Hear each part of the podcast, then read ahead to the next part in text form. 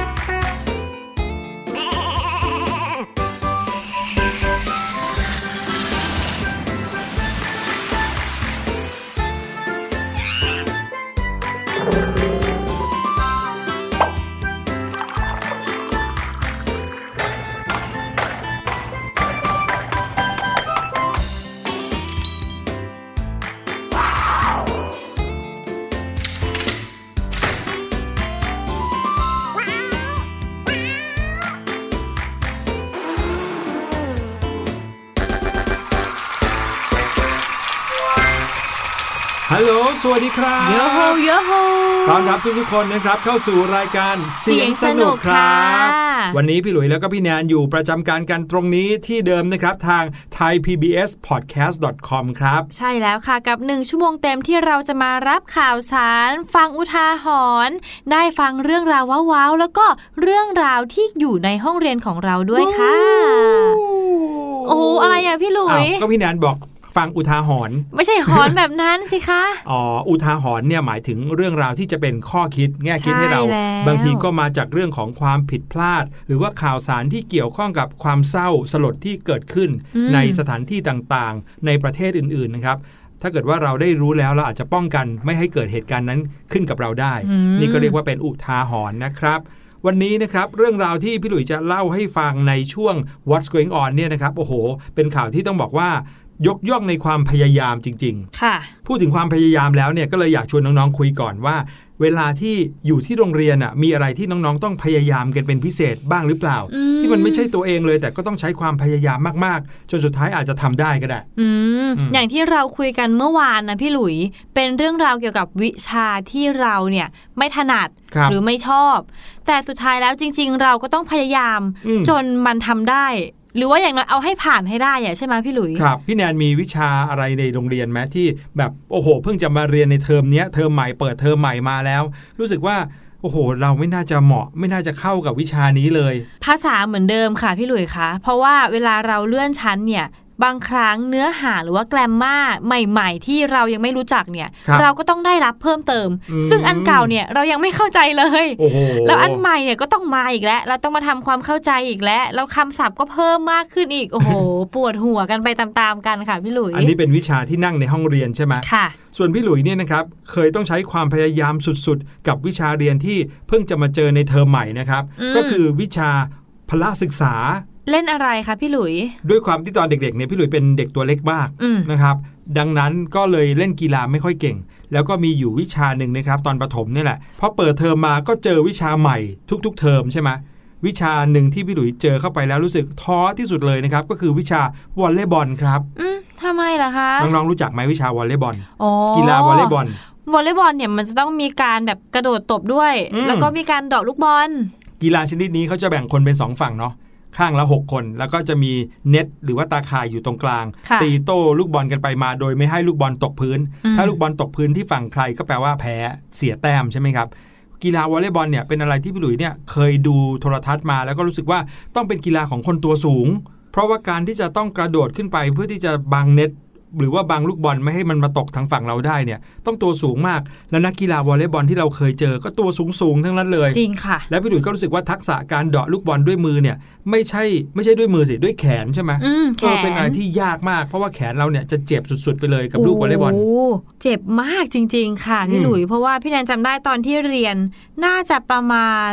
มอต้นนะของพี่แนนครับ แขนเนี่ยแดงแบบโอ้โหเหมือนเป็นผื่นอะไรสักอย่างแดงเถือกทั้งแขนเลยอะ่ะ ใช่แล้วครับ พี่หลุยส์เนี่ยเจอวิชานี้เข้าไปก็รู้สึกว่าโหไม่น่าเรียนวิชานี้เลย แต่เราเลือกไม่ได้เนาะก็ในจริงทุก ๆ คนต้องเรียนในวิชาเดียวกัน พี่หลุยส์ก็เลยต้องเรียนวิชาวอลเลย์บอลตลอดทั้งเทอมนั้น ซึ่งการสอบของคุณครูก็ไม่ยากนะครับค่ะให้เราเนี่ยเดาะลูกบอลด้วยแขนเราเนี่ยประมาณสัก 15 ครั้งอืมแล้วก็ผ่าน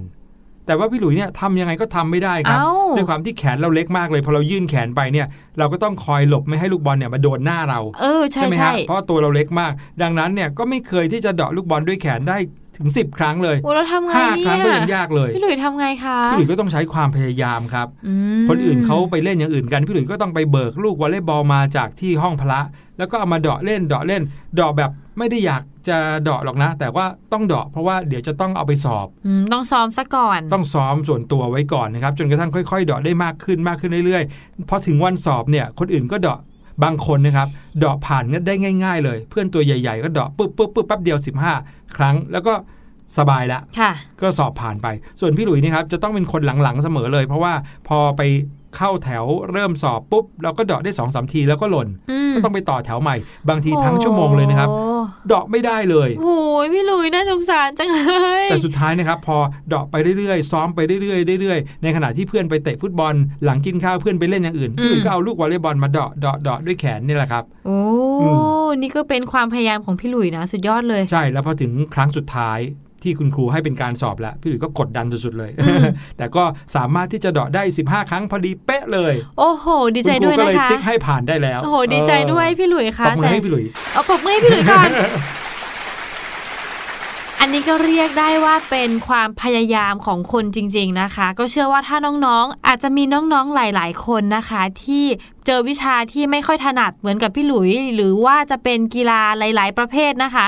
แน่นอนค่ะถ้าเรามีความพยายามที่จะฝึกซ้อม ฝึกฝนหรือว่าตั้งใจกับมันจริงๆเนี่ยค่ะเราจะทำมันได้สำเร็จแน่นอน ใช่แล้วครับเป็นกำลังใจให้กับทุกๆ คนด้วยนะครับ อาจจะเจอวิชาที่ไม่ถนัดกันในเทอมนี้ เดี๋ยวช่วงหน้าครับ What's Going On พี่หลุยจะพาน้องๆไปพบกับความพยายามของคุณลุงคนหนึ่ง ซึ่งโอ้โหเดินด้วยเท้าเป็นระยะทางที่ไกลสุดๆเลยครับ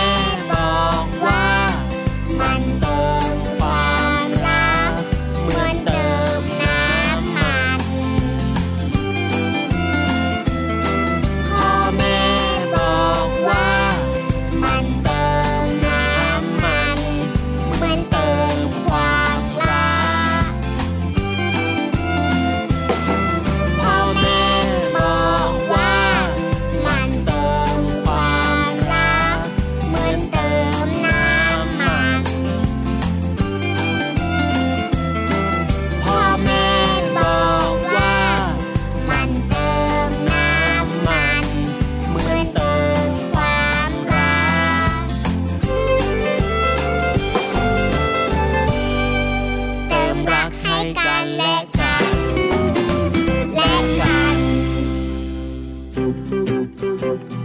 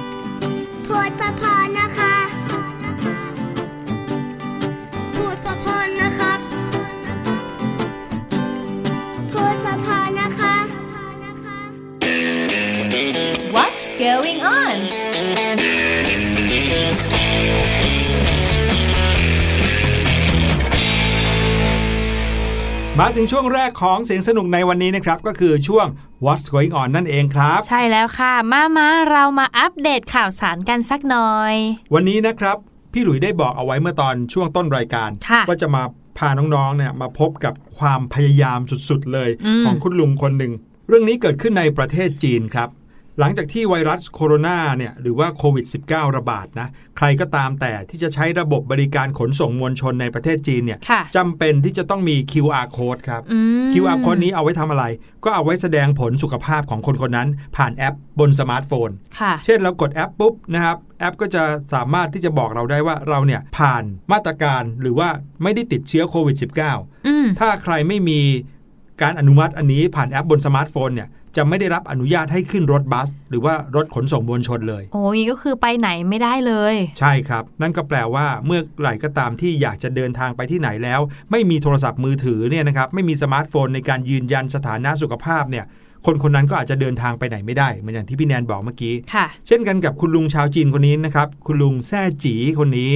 เขาไม่มีสมาร์ทโฟนที่จะมายืนยันสถานะสุขภาพของเขา แต่เขาเนี่ยต้องการที่จะไปหาครอบครัวในต่างจังหวัด ก็เลยต้องเลือกที่จะเดินกลับบ้าน ด้วยระยะทางที่บอกได้เลยว่า ไกลเกินกว่าจะคาดคิดครับ เพราะว่าอะไรรู้ไหมระยะทางที่เขาเดินกลับบ้านเนี่ยน่าจะพอๆกันตั้งแต่กรุงเทพถึงเชียงใหม่ หรือเผลอๆไกลกว่านั้นอีก โอ้โหเกือบพันกิโลเลยเหรอคะพี่หลุย ใช่ครับ จะบอกว่ากรุงเทพถึงเชียงใหม่ก็ยังไม่ถึง 900 กิโลเลยนะอืมเออ แต่ว่าอันนี้คุณลุงเดินถึง 950 กิโลเมตรครับ ด้วยความที่คุณลุงท่านนี้เนี่ยต้องการที่จะ เปลี่ยนบรรยากาศชีวิตครับ ชายวัยกลางคนอย่างเขาเขาก็เลยรู้สึกว่าแหม่ในขณะที่คนอื่นเขากักตัวกันค่ะหรือคนอื่นเขากำลังวุ่นวายเกี่ยวกับเรื่องของโรคโคโรนาไวรัสเขาก็อยากจะไปหาครอบครัวของเขาอืมที่มณฑลเจ้อเจียงนะครับ เดิมเนี่ยคุณลุงเขาอยู่ที่มณฑลอานฮุยเขาตัดสินใจว่ามิถุนายนเนี่ยแต่ด้วยความที่การงานก็ไม่ได้ทำเพราะว่าต้องผลกระทบของไวรัสโคโรนาอะไรมากมายเลยนะครับ เขาก็เลยตัดสินใจว่าจะไปอยู่กับญาติอย่างที่บอก แต่ว่าเขาไม่มีสมาร์ทโฟนก็เลยทำให้ไม่สามารถขึ้นรถทัวร์ได้ โถลุง คุณลุงคนนี้ก็เลยตัดสินใจเดินครับ จากจุดที่เขาอยู่ไปจนถึงปลายทางที่มณฑลเจ้อเจียงเลย หลังจากผ่านมาได้ประมาณครึ่งเดือนครับ ครึ่งเดือนแล้ว ใช่เขาออกเดินทางตั้งแต่ช่วงประมาณเอ่อปลายปลายเดือนมิถุนายนที่ผ่านมาค่ะนะครับหลังจากเดินทางผ่านมาได้ครึ่งเดือน ก็มีคนพบคุณลุงคนนี้อยู่ข้างถนน กับคนขับรถบรรทุกครับ ซึ่งหลังจากที่คนขับรถบรรทุกได้รู้เรื่องราวของคุณลุงแล้วเนี่ยค่ะนะครับ คนขับรถบรรทุกก็เลยขอเลี้ยงข้าว แล้วก็อาสาจะพาขับไปส่งให้ถึงปลายทางเลย ดีเลย ดีเนาะในการเจอคนมีน้ำใจใช่ในระหว่างทางที่เรากำลังเดินทางอยู่แบบนี้ แต่เชื่อไหมครับว่า คุณลุงคนนี้ปฏิเสธข้อเสนอของคุณคนขับรถบรรทุกครับอ้าวทำไมล่ะคะคุณลุง คุณลุงเขาบอกว่าเขาเนี่ยไม่ต้องการให้ตัวเองไปเป็นภาระของใครอ๋อเขายังคงสบายดีร่างกายแข็งแรงในการออกเดินทุกๆวันนะครับแล้วพอถึงตรงไหนเขาก็นอนพักตรงนั้น นอนพักกลางทาง ค่ะ บางครั้งก็เจอสาลาริมทางก็เข้าไปนอนพักตอนกลางคืน บางทีผ่านสวนสาธารณะ ก็นอนพักในสวนสาธารณะ โห พี่หลุยเอาจริง ๆ ถ้าพี่แนนเป็นเป็นคนที่รู้เรื่องนี้นะ ครับพี่แนนก็อยากจะอาสาไปส่งแหละใช่ทำไมต้องแบบลำบากเดินแถมกว่าจะถึง ครับนี่ผม ครึ่งเดือนแล้วนะเนี่ย คุณลุงคนนี้เนี่ยนะครับเขาก็ไม่ใช่ว่าไม่มีเงินติดตัวนะ ค่ะ แต่ก็ไม่ได้มีเยอะมากนัก มีเพียงแค่บรรเทาแต่ละวันด้วย ซื้อข้าวกินซื้ออาหารกินเล็กน้อยอืมแต่ก็ใช้วิธีการเดินเดินเดินเดินไปเรื่อยๆ นี่เดินมาครึ่งเดือนแล้วยังไม่ถึงครึ่งทางเลยโอ้โหนะครับ แน่นอนเมื่อไม่มีใครสามารถที่จะชักชวนคุณลุง ให้ติดรถเขาขึ้นรถไปด้วยได้ ทุกคนก็ได้แต่อวยพรคุณลุงครับ แล้วคนขับรถที่มีคนไปเห็นเขาอยู่ด้วยกันกับคุณลุงเนี่ยค่ะก็นำเอาเรื่องราวของคุณลุงคนนี้มาโพสต์ ลงบนโลกออนไลน์อืมแล้วก็ได้รับความสนใจจากชาวเน็ตเป็นจำนวนมากนะอันนี้เฉพาะในประเทศจีนเท่านั้นนะครับค่ะซึ่งก็รวมถึงครอบครัวของคุณลุงในมณฑลอานฮุยด้วยครับ โอ้ใช่ค่ะพี่หลุยถ้าเขาไม่มีสมาร์ทโฟน แสดงว่าเขาก็ไม่สามารถติดต่อกับครอบครัวได้ ครับผม ครอบครัวของคุณลุงในมณฑลอานฮุยเนี่ยก็ได้รู้ข่าวคุณลุงจากโลกโซเชียลอืมแล้วก็บางทีก็เป็นการบอกต่อๆกันมาค่ะใช่ไหมเช่น สมมุติว่าพี่แนนเนี่ยไปเห็นข่าวของพี่หลุยพี่แนนก็คงจะเอาไปเล่าให้กับครอบครัวของพี่หลุยฟังโอ้ได้ใช่ว่านี่เออนี่อ้าวไงพี่ข่าวของพี่หหลุลุยยแบบนี้ค่ะครอบครัวของคุณลุงก็เลยตัดสินใจที่จะออกไปรับคุณลุงครับอืมภายหลังจากที่ทราบเรื่อง โอ้โห คุณลุงนี่ก็ สุดยอดใจเด็ดจริง ๆ นะเขาเรียกว่าไม่เกรงกลัวอะไรเลยนะคะ พยายามใช่ที่จะต้องเดินไปให้ถึงบ้านเลยแล้วล่ะก็ไม่ทำตัวที่อยากจะเป็นภาระของใครด้วยใช่นะครับการเดินของคุณลุงนั้นนะครับ เริ่มจากมณฑลอานฮุยไปยังจุดหมายปลายทางที่เมืองไทโจมณฑลเจ้อเจียง เป็นระยะรวมทั้งหมดเกินกว่า 950 กิโลเมตรอืมยาวมากๆ สุดยอดค่ะ เกือบจะจากเหนือไปใต้เลยอะถ้าเกิดว่าเทียบกับประเทศไทยนะ เพราะว่าจาก เหนือสุดไปใต้สุดเนี่ยระยะทางก็ประมาณ 1,300 กว่ากิโลเมตรค่ะจำได้ใช่ไหมที่พี่อืมตูนวิ่งอะแต่อันนี้ก็คือ 950 พี่หลุยว่าเหมือนวิ่งจากเชียงรายไปถึงประจวบอะประมาณนี้ อ่า แต่พี่หลุยคิดว่าถ้าคุณลุงเดินต่อไปแบบไม่มีใครรู้เลย คุณลุงจะใช้เวลากี่เดือนคะถึงจะถึงบ้าน นั่นนะสิ พี่หลุยก็สงสัยเหมือนกัน แต่สิ่งที่สำคัญกว่านั้นก็คือความปลอดภัย จริงค่ะ เนาะไม่มีใครรู้เลยว่าอาจจะเกิดอุบัติเหตุก็ได้อืมหรือว่าอาจจะเกิด มิจฉาชีพมาทำร้ายร่างกายก็ได้ค่ะใจหนึ่งเราจะรู้สึกว่าเราชื่นชมนะอืมที่เขามีความรู้สึกตั้งใจมุ่งมั่น มีความคิดที่จะไปให้ถึงจุดหมายของเขา โดยที่ไม่เดือดร้อนใคร แต่ว่าอีกใจหนึ่งก็อดเป็นห่วงไม่ได้ ว่าอาจจะเกิดอันตรายกับตัวเขาขึ้นได้ จริงค่ะ น้องๆเห็นแล้วเนี่ยก็อาจจะไม่ถึงขั้นต้องไปเรียนแบบนะ เช่น สมมุติว่าอยากจะเดินจากบ้านไปโรงเรียนโรงเรียนอ้าวกลับพี่บ้านหลุยบ่เคอยยนี่ๆนั่นน่ะสิไม่ได้ดีต่อร่างกายแล้วก็ไม่ได้ดีต่อคนที่เขาเป็นห่วงเท่าไหร่นะนะครับ ขอบคุณข่าวจากเซี่ยงไฮ้ลิสต์ด้วยนะครับสำนักข่าวในประเทศจีนครับใช่แล้วค่ะ มาถึงข่าวต่อไปกันดีกว่านะคะ รอบนี้พี่แนนจะมาพูดถึงเกี่ยวกับหุ่นยนต์ AI ค่ะอื้อหือแต่ว่ารอบเนี้ยมาแบบโอ้โห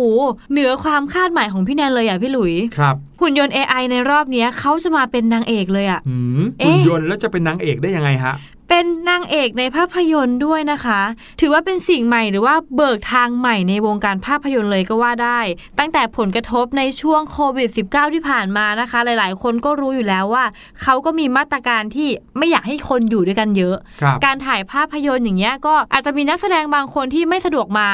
หรือว่ากองบางครั้งยังไม่สามารถที่จะถ่ายทำได้นะคะครับเขาก็เลยตัดสินใจค่ะ ที่จะเลือกหุ่นยนต์ AI ค่ะ มารับบทแสดงนำแทนซะเลยอืมพูดง่าย ๆ คือเอาหุ่นยนต์มาแสดงหนังแทนคน เป็นตัวเอกด้วยนะคะ เป็นตัวนำด้วยพี่หเป็ลุนยนางเอกด้วย เออ ใช่แล้วอิริก้าค่ะ คือหุ่นยนต์ AI ค่ะ ที่ได้รับคัดเลือกมาแสดงในภาพยนตร์ไซไฟเรื่อง B ค่ะ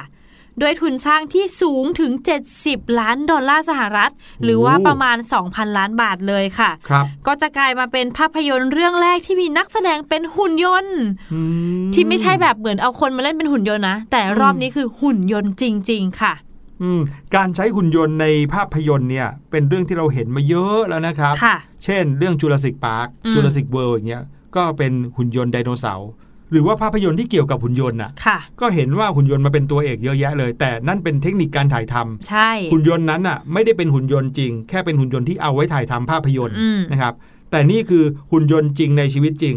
ซึ่งเป็นหุ่นยนต์ที่ถูกพัฒนาขึ้นโดยบริษัทหนึ่งในประเทศญี่ปุ่นนะครับเขาก็พัฒนาเอริก้าเนี่ยขึ้นมา เป็นหุ่นยนต์ AI ที่เสมือนคนจริง ใช่ค่ะปรากฏว่าเอาเจ้าเอริก้าเนี่ย มาแสดงหนังซะเลย เออ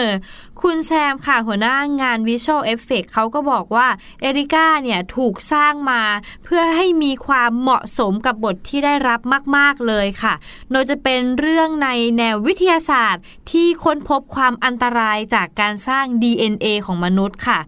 โดยพล็อตเรื่องนี้นะคะก็จะมีความคล้ายคลึงกับเบื้องหลังการกำเนิดของเอริก้าตัวนี้ด้วย ครับที่ยิ่งไปกว่านั้นนะครับก็คือในเมื่อเอาหุ่นยนต์มาแสดงหนังได้เหมือนคนแล้วเนี่ยนะครับก็เลยมีการจัดครูสอนการแสดงมาสอนการแสดงให้หุ่นยนต์ AI โอ้ยิ่งฟังก็ยิ่งมึนน่ะเหมือนทำได้คยังนไงเลเนี่ยยเนาะพี่หลุย ครับผม โดยที่ครูการแสดงเขาก็บอกว่าการจะสอนให้หุ่นยนต์แสดงอารมณ์ต่างๆ ตามบทเนี่ย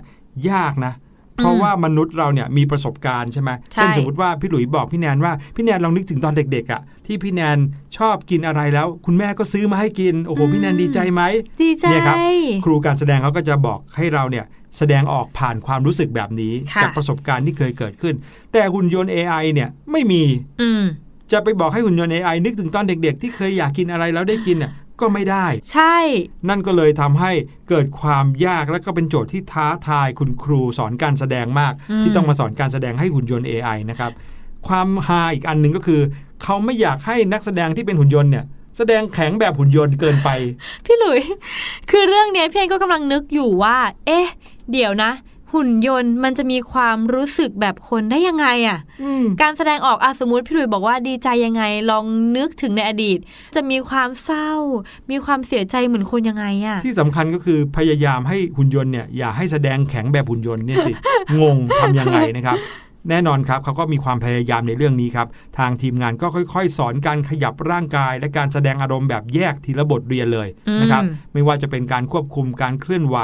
การพูดคุยผ่านอารมณ์ความรู้สึก และการสอนพัฒนาทางด้านร่างกายอืมโอ้โหบอกเลยว่าอันนี้เป็นโจทย์ยากมาก ที่อยู่ดีๆ จะไปเอาหุ่นยนต์มาแสดงเป็นคน ยากกว่าคนหลายเท่าเลยนะเนี่ย ใช่ครับ แต่ต้องบอกเลยว่า ใครๆก็คงอยากรอการมาถึงของภาพยนตร์เรื่องนี้ค่ะพี่หลุยเองก็เหมือนกันอยากรู้ครับอยากไม่รู้หรอกชมว่าเนอะใน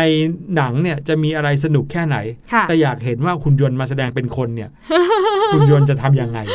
อยากเห็นหุ่นยนต์ยิ้มแบบยิ้มเองอะพี่หลุย ใช่ครับ นี่เป็นข่าวจากเว็บไซต์ Hollywood Reporter นะครับ มาถึงข่าวสุดท้ายนะคะ เป็นข่าวเกี่ยวกับเกมอีกแล้วค่ะน้องๆ รอบเนี้ยไม่ใช่เกมธรรมดาด้วย เป็นเกมในมือถือที่แจกเงินด้วย แจกเงินจริงโอ้แจกเงินจริง ๆ ด้วย แถมกฎของเกมในครั้งนี้นะคะ ง่ายมากๆเลยอืมก็คือแค่เอานิ้วเนี่ยจิ้มไว้ที่หน้าจอ แต่ว่าต้องจิ้มให้นานที่สุดเท่าที่จะทำได้ค่ะอื้อหือก็จะเป็นผู้ชนะนะๆ เวลาที่น้องๆเล่นเกมในแอปพลิเคชันโทรศัพท์มือถือเนี่ยก็จะมีเกมหลากหลายเลยเนาะใช่ บางทีก็เป็นเกมต่อสู้ บางทีก็เป็นเกมฝึกสมองอะไรแบบนี้ แต่กฎกติกาของเกมเนี่ยก็จะแตกต่างกันไป กฎกติกาของเกมที่พี่แนนพูดถึงเมื่อกี้ง่ายแสนง่ายจริงๆนะครับ แค่เอานิ้วอะจิ้มค้างไว้บนโทรศัพท์มือถือ แล้วใครจิ้มนานกว่ากันคนนั้นชนะ แค่นั้นเอง ใช่เลยค่ะ เกมนี้นะคะมีชื่อว่า Finger on the App ค่ะ โดยเป็นเกมที่มาพร้อมกับวิธีเล่นแบบโอ้โห ใครก็เล่นได้ กี่ขวบก็เล่นได้เหมือนกันค่ะครับโดยการเอานิ้วนะคะ จิ้มที่หน้าจอค้างไว้ให้นานที่สุดค่ะ ยิ่งไปกว่านั้นนะครับ การเอานิ้วจิ้มหน้าจอเฉยๆเนี่ยนะฮะไม่ใช่เป็นการอยากจะจิ้มเมื่อไหร่ก็จิ้มนะอืมเพราะเกมนี้คือการแข่งขันพร้อมกัน เขาเพิ่งมีการแข่งขันพร้อมกันมาตั้งแต่วันที่ 30 มิถุนายนที่ผ่านมานะครับทุกคนที่เข้าร่วมการแข่งขันจะต้องเล่นแอปนี้พร้อมกัน โดยที่ถ้าเราโหลดแอปนี้มาแล้วเนี่ยนะครับเขาก็จะมีการนับเวลาถอยหลังว่าการแข่งขันจะเริ่มในอีกกี่วันกี่เดือนกี่ปีก็ว่าไปค่ะนะครับแล้วเขาก็นับเป็นชั่วโมงถอยหลังมาเรื่อยๆเรื่อยๆจนกระทั่งได้เริ่มกันไปเมื่อวันที่ 30 มิถุนายนที่ผ่านมานี้ พอเริ่มปุ๊บทุกคนจะต้องสแตนบายพร้อมที่หน้าจออมแล้วก็พอบอกว่า three two one go ทุกคนก็ต้องเอานิ้วนิ้วเนี่ยจิ้มจิ้มลงไปบนหน้าจอ แล้วก็จิ้มค้างอยู่อย่างนั้นเนี่ยแหละครับ จิ้มไปเรื่อยๆเรื่อยๆเรื่อยๆ ใครที่เอานิ้วออกจากหน้าจอเป็นคนสุดท้ายก็จะได้รับเงินรางวัลจริง ๆ ไปเลย โอ้ซึ่งขอบอกว่าเงินรางวัลเนี่ยไม่ใช่แบบพันสองพันนะพี่หลุยอืมเงินรางวัลเนี่ยนะคะ อาจจะสูงถึง 25,000 ดอลลาร์สหรัฐ หรือว่าประมาณ 774,000 บาทเลย เยอะมาก เยอะมาก ๆ เลยค่ะ คิดดูสิ แค่เอานิ้วจิ้มหน้าจอได้เงินเป็นแบบเกือบล้านนะครับ แต่ว่าเอาจริงๆพี่แอนว่าก็ไม่ง่ายนะใช่เพราะว่าการที่เราจะเอานิ้วไปจิ้มหน้าจอเนี่ยเอาออกไม่ได้แม้แต่ติดเดียวเลยค่ะครับหรือว่าออกไปแอปอื่นก็ไม่ได้เหมือนกันนะครับฉะนั้นหมายความว่าจะรับโทรศัพท์ก็ไม่ได้ จะใช้อย่างอื่นก็ไม่ได้ แล้วมือข้างนั้นเนี่ยก็จะเอาไปทำอะไรอย่างอื่นไม่ได้เหมือนกัน ใช่ครับ ออกจากหน้าจอนิดเดียวก็ถือว่าแพ้ทันทีนะครับใช่แต่แล้วในเกมนี้เขามีกฎพิเศษอยู่ข้อหนึ่งนะครับค่ะถ้าเกิดว่าเรานั้นเปิดบลูทูธเล่นเกมนี้อยู่นะครับ แล้วไปอยู่ใกล้ๆกับคนที่กำลังเล่นเกมนี้อยู่ด้วยกันอืมเราจะสามารถได้รับสิทธิ์ในการยกนิ้วออกได้ 10 วินาที และกลับมาจิ้มค้างใหม่ได้ค่ะเช่นสมมติว่าโอ้โหจำเป็นจริงๆเนี่ยขอเอานิ้วออกไปสะบัดสะบัดซะหน่อย ขอแค่ 10 วินาทีเนี่ยทำได้แต่จะต้องไปนิ้อวยู่ล็อกแล้ว ใช่ครับ จะต้องไปอยู่ใกล้ๆกับคนที่เล่นเกมนี้อยู่เหมือนกันอืมถึงจะสามารถเอานิ้วออกได้ แต่นะครับ ยิ่งไปกว่านั้นเกมนี้ยังมีทริกกี้หรือว่ามีความขี้โกงนิดๆอยู่เหมือนกันค่ะก็คือว่าใครก็ตามแต่นะครับที่แพ้ไปแล้วเนี่ยอาจจะมีสิทธิ์ไปโหวตได้ เช่นสมมุติว่าพี่หลุยเนี่ยเอานิ้วออกจากเกมนี้ไปแล้วค่ะ แล้วก็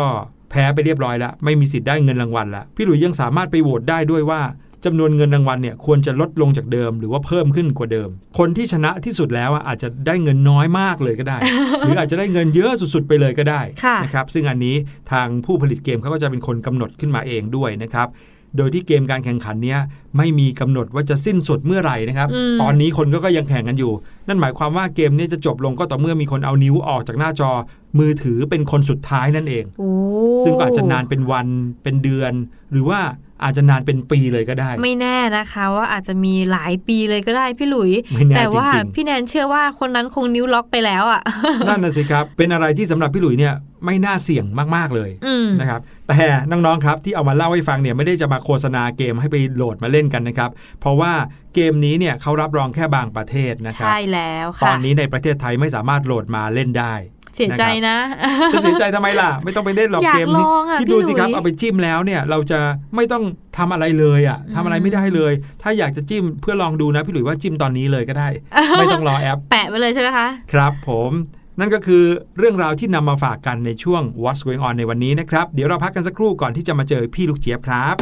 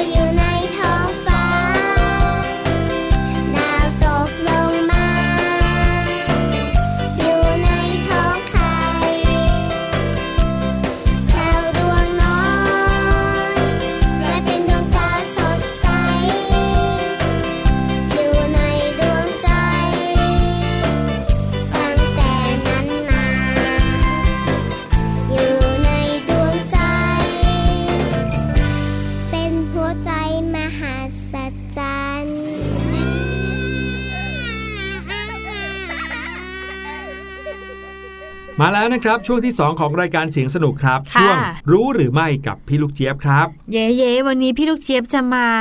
เล่าเรื่องราวเกี่ยวกับตัวเลขให้เราฟังโอ้โหแต่ไม่ใช่มาใบ้หวยนะคะ พี่หลุย นั่นน่ะสิ เป็นหมอดูหรือเปล่า ดูตัวเลขมือถืออะไรอย่างนี้ป่ะอุ้ยพี่ลูกเจี๊ยบบอกว่ามีตัวเลขอยู่ 3 ตัวค่ะ ที่ช่วยให้เราเนี่ยหลับดีหืมอุ้ยตัวเลขช่วยให้หลับดี รีบบอกมาเลยครับพี่ลูกเจี๊ยบโอเคโออยากเคหลับแล้ว งั้นเราไปฟังพี่ลูกเจี๊ยบกันเลยนะคะ ในช่วงรู้หรือไม่ค่ะ รู้หรือไม่กับพี่ลูกเจี๊ยบสวัสดีค่ะ ต้อนรับทุกคนเข้าสู่ช่วงรู้หรือไม่กับพี่ลูกเจี๊ยบนะคะ เปิดเทอมกันแล้วทุกคนเป็นยังไงกันบ้างเอ่ยกลับมาจากที่โรงเรียนเหนื่อยกันหรือเปล่าคะพี่ลูกเจี๊ยบเคยได้ยินว่า เวลาที่เราเหนื่อยมากๆเนี่ยพอเข้านอนปุ๊บเนี่ยหลับเป็นตายเลยละค่ะ แต่สำหรับใครนะคะที่นอนไม่หลับค่ะ พลิก ไปพลิกมาตลอดทั้งคืน พยายามนับแกะก็แล้วนะคะ ดื่มนมอุ่นๆก็แล้ว สมองเนี่ยก็ยังไม่สามารถที่จะปิดสวิตช์ให้นอนหลับลงได้ วันนี้นะคะพี่ลูกเจี๊ยบมีวิธีการมาบอกค่ะ น้องๆรู้หรือไม่คะว่า เลข 4 7 แล้วก็ 8 เนี่ยช่วยให้เรานอนหลับได้ดีเลยละค่ะ เลข 4 7 แล้วก็ 8 เนี่ยนะคะ ไม่ใช่เลขเด็ดแต่อย่างใดค่ะ แต่เป็นเทคนิคการหายใจ ซึ่งคิดค้นโดยดรแอนดรูว์เวลจากรัฐแอริโซนาค่ะ ซึ่งดรแอนดรูว์เวลเนี่ยนะคะ ได้ใช้เทคนิคของโยคะเข้ามาช่วยเสริมค่ะ แล้วก็เป็นสิ่งที่ทำได้ง่าย ๆ ไม่ต้องใช้อุปกรณ์อะไร แล้วก็สามารถทำได้ทุกที่ทุกเวลาอีกด้วยละค่ะ ดรแอนดรูว์เวลนะคะยังบอกอีกด้วยค่ะว่า การหายใจ 478 เนี่ย สามารถช่วยให้เราเนี่ยนะคะ หลับภายในเวลาแค่ 60 วินาทีเท่านั้นค่ะ โดยเทคนิคการหายใจ 478 เนี่ยนะคะ เป็นการทำให้ระบบประสาทของเราเนี่ย สงบลงอย่างเป็นธรรมชาติ แล้วก็จะช่วยลดภาวะการตึงเครียดทั้งใจและกายของเราอีกด้วยค่ะ วิธีการก็ง่ายแสนง่ายค่ะ อันดับแรกก่อนเลยนะคะ ในเทคนิคของการหายใจ 478 เนี่ย เรื่องของตำแหน่งลิ้นสำคัญมาก ๆ เลยละค่ะ เราจะต้องวางลิ้นเอาไว้ในตำแหน่งของเพดานปาก ตลอดการหายใจค่ะ หลังจากนั้นนะคะ ให้เรานั้นพ่นลมหายใจออกทางปากยาวๆค่ะ ให้มีเสียงออกมาด้วยนะคะ เหมือนกับเป่าลมออกจากปากนั่นแหละค่ะ หลังจากนั้นค่ะ หายใจเข้าทางจมูกทันทีค่ะ สูดลมหายใจเข้ายาวๆ แล้วนับ 1-4 ค่ะ ขั้นตอนต่อไปนะคะ ให้เรากักลมหายใจไว้ในปอด แล้วก็นับ 1-7 ค้างเอาไว้ค่ะ เสร็จแล้วพ่นลมหายใจออกทางปากยาวๆ ให้เกิดเสียงเหมือนเดิมค่ะแต่คราวนี้ให้นับค้างเอาไว้ค่ะ โดยนับเลข 1-8 นั่นเองค่ะ หลังจากนั้นหายใจเข้าไปใหม่ค่ะ ทั้งหมดนี้นะคะ เราเรียกว่า 1 เซตค่ะทำแบบนี้ไปนะคะ ทั้งหมด 4 เซตค่ะ ก็จะได้ครบ 1 นาทีพอดีเลยละค่ะ โดยข้อดีของการหายใจด้วยเทคนิค 4 7 8ก่อนนอนเนี่ยนะคะ ก็จะทำให้ออกซิเจนนั้น เข้าไปช่วยให้ระบบประสาทของเราเนี่ย เกิดการผ่อนคลายค่ะ เมื่อระบบประสาทของเราผ่อนคลายนะคะ ก็จะช่วยบรรเทาความเหนื่อยล้าจากการทำงานหรือจากการเรียนได้ รวมไปถึงค่ะ ช่วยในการจัดการกับความเครียดได้ดีขึ้นด้วย และที่น่าสนใจมากไปกว่านั้นค่ะ น้องๆ รู้หรือไม่คะว่า เทคนิคการหายใจ 478 เนี่ย ยังช่วยลดอาการโรคหอบหืดในเด็กและวัยรุ่นได้อีกด้วยค่ะ และอย่างที่บอกนะคะว่าเทคนิคการหายใจแบบนี้เนี่ย ก็ช่วยให้เรานั้นนอนหลับได้ง่ายขึ้น แล้วก็เร็วขึ้นด้วยค่ะสำหรับใครที่หลับยากนะคะ หรือมีปัญหาการนอนหลับ รวมไปถึงนะคะ ใครที่อยากจะสร้างสมาธิก่อนนอน หรือเพิ่มปริมาณออกซิเจนในร่างกาย ก็ลองนำเทคนิคการหายใจ 478 ของดรแอนดรูว์เวล ไปใช้ดูได้นะคะ ขอขอบคุณเรื่องราวดีๆ น่ารู้สนุกสนานแบบนี้นะคะ จากเว็บไซต์โรงพยาบาลราชวิถีด้วยค่ะ วันนี้หมดเวลาของพี่ลูกเจี๊ยบแล้ว เจอกันใหม่ครั้งหน้า สวัสดีค่ะ รู้หรือไม่กับพี่ลูกเจี๊ยบอะพี่เอ้าน้องๆคะพี่หลุยหลับไปแล้ว ปลุกพี่หลุยหน่อยเร็ว อะไรครับ พี่หลุยตื่นได้แล้ว อ้าว พี่ลูกเจี๊ยบพูดจบแล้วเหรอครับ จบแล้วค่ะโอ้โหนี่เมื่อกี้พี่หลุยนับเลขตามพี่ลูกเจี๊ยบใช่ไหมเนี่ยได้ผลสุดๆไปเลยครับโอ้โหหลับปุ๋ยเลยอะน้องๆครับ ใครที่ยังจำไม่ได้ว่าพี่ลูกเจี๊ยบเล่าอะไรให้ฟังนะครับ เดี๋ยวย้อนกลับถอยหลังไปฟังได้นะครับค่ะเลข 4 เลข 7 เลข 8 จะมีส่วนให้เรานอนหลับสบายได้ยังไงใช่แล้วค่ะขอบคุณพี่ลูกเจี๊ยบมากๆเลยนะคะ เอาล่ะให้น้องๆได้ไปพักฟังเพลงกันอีกสักหน่อยค่ะ เดี๋ยวช่วงหน้าห้องเรียนสายชิวรอน้องๆอยู่ค่ะ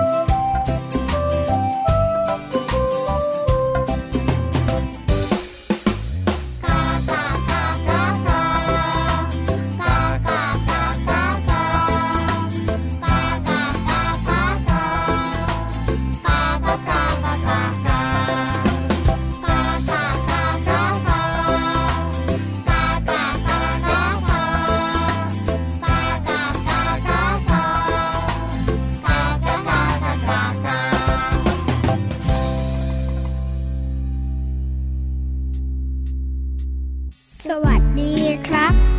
สวัสดีค่ะ คำทักทายธรรมดาธรรม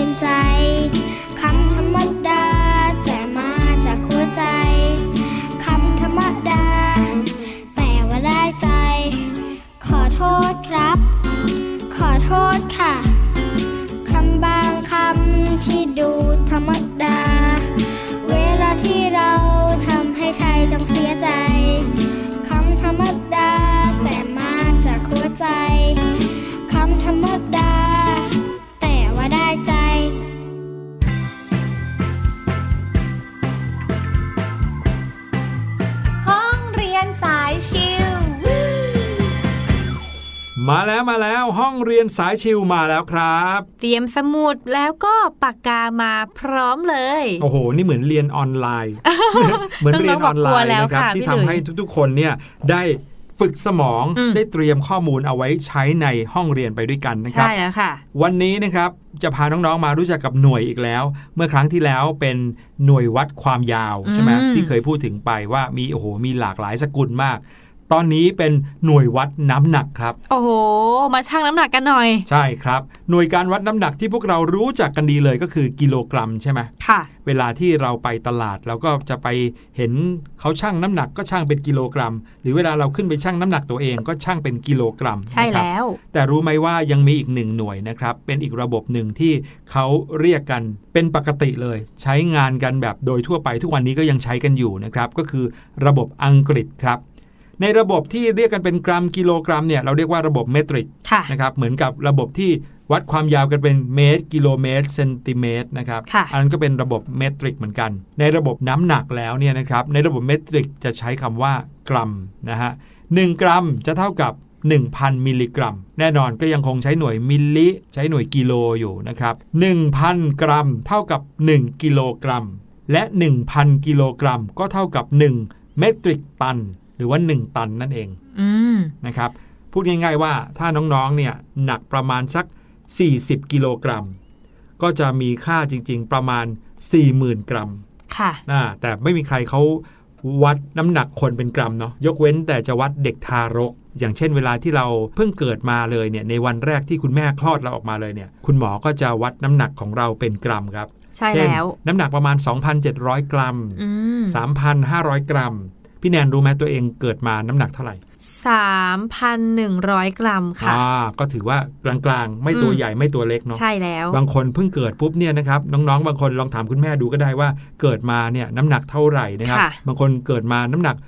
4,500 กรัม โอ้โหหนักเกือบ 5 กิโลโอ้โหตัวใหญ่มาก แบบนี้ก็มีเหมือนกันนะครับค่ะพี่หลุยส์คะพี่แนนสังเกตว่า กรัมกิโลกรัม แล้วก็เมตริก ตันเนี่ย คือมันจะเป็นค่าที่มาจาก 1,000 หมดเลยเนาะ ใช่แล้ว ซึ่งก็เป็นหน่วยวัดโดยทั่วไปของระบบเมตริกนะครับเขาจะใช้เลข 1,000 หรือว่า 10 ยกกำลัง 3 เป็นตัวเลขที่เปลี่ยนหน่วย อีกอันหนึงเมื่อกี้นี้ที่พูดถึงก็คือระบบอังกฤษนะครับ ระบบอังกฤษเนี่ยจะไม่ได้เรียกเป็นกิโลกรัม แต่จะเรียกเป็นปอนด์ค่ะนะครับ หรือว่าในภาษาอังกฤษก็ใช้คำว่า pound อืมนะครับ 1 ปอนด์มีค่าเท่ากับประมาณ 0.45 กิโลกรัม หรือว่าประมาณ 4,500 กรัมนั่นเอง ก็คือเกือบเกือบๆครึ่งกิโลกรัมนั่นเอง ใช่ครับ แต่ถ้าเกิดว่าวัดเปลี่ยนจากกิโลกรัมไปเป็นปอนด์นะครับ ก็จะมีน้ำหนักอยู่ที่ 1 กิโลกรัมเท่ากับ 2.2 ปอนด์อืมนะครับน้ำหนัก 2.2 ปอนด์เนี่ยเป็นน้ำหนักที่ส่วนใหญ่แล้วเรามักจะเคยเห็นใน การแข่งขันกีฬาชกมวย ใช่มค่ะวยสาน้ำกหนัลกเป็นสมัครปเล่อนนเนี่ยปอนด์พูดน้ำหนักกันเป็นปอนด์อย่างเดียวเลย ในรุ่นน้ำหนักไม่เกิน 90 ปอนด์โอ้โหคนอะไรน้ำหนัก 90 ปอนด์ก็คือตอนแรกพี่หลุยนึกว่าโหถ้าเกิดว่าคนมีน้ำหนัก 90 ปอนด์120 ปอนด์180 ปอนด์เนี่ยนะน้ำหนักอย่างนั้นตัวเบลเลอร์เทอร์แน่เลยอืมอืมซึ่งก็เบลเลอร์เทอร์จริงๆนะครับแต่ว่าไม่ได้มากขนาดนั้นนะครับ1กิโลกรัมเท่ากับ 2.2 ปอนด์ ถ้าเปลี่ยนกัน 1 ปอนด์ก็จะเท่ากับ 0.45 กิโลกรัมนะครับ ใช่ค่ะ ให้น้องๆได้รู้จักกับการตวงของระบบไทยบ้างดีกว่าไหมครับเปรียบเทียบกับระบบเมตริกนะคะ ของไทยเราค่ะ เมื่อก่อนไม่มีการชั่งน้ำหนักเป็นคนค่ะ ก็คือจะชั่งเป็นสิ่งของอืมแล้วของบ้านเราเนี่ยก็คือส่วนใหญ่นะคะ จะชั่งเป็นข้าวค่ะน้องๆ เพราะว่าบ้านเราก็มีการปลูกข้าว มีการซื้อขายข้าวกันค่ะ ซึ่งเวลาเขาจะวัดกันเนี่ยเขาก็จะวัดข้าวสารเป็นถังค่ะอืมทีนี้ถ้าเปรียบเทียบกับระบบเมตริกนะคะ ก็คือจะมีน้ำหนักประมาณ 15 กิโลกรัมค่ะอืม แล้วก็อีกแบบหนึ่งก็คือข้าวสารเป็นกระสอบ1กระสอบเนี่ยมีน้ำหนัก 100 กิโลกรัมอืมเวลาเรียกหน่วยวัดของไทยนะครับ ก็จะวัดกันเป็นถังเป็นกระสอบ ใช่ค่ะ ไม่ได้วัดเป็นหน่วยอะไรที่ ตั้งขึ้นมาแบบกิโลกรัม กรัม หรือว่าปอนด์แบบนั้นนะครับอืมนั่นก็คือสิ่งที่นำมาฝากน้องๆในช่วงห้องเรียนสายชิวในวันนี้นะครับ เดี๋ยวรายการเสียงสนุกจะมีอะไรมาฝากน้องๆอีกค่ะติดตามกันให้ดีในทุกๆ วัน ทุก ๆ ตอนที่คิดถึงกันนะครับ เข้ามาในเว็บไซต์ thaipbspodcast.com ส่วนวันนี้เราทั้งสองคนลาไปก่อนครับ สวัสสวัสดีดีครัค่ะ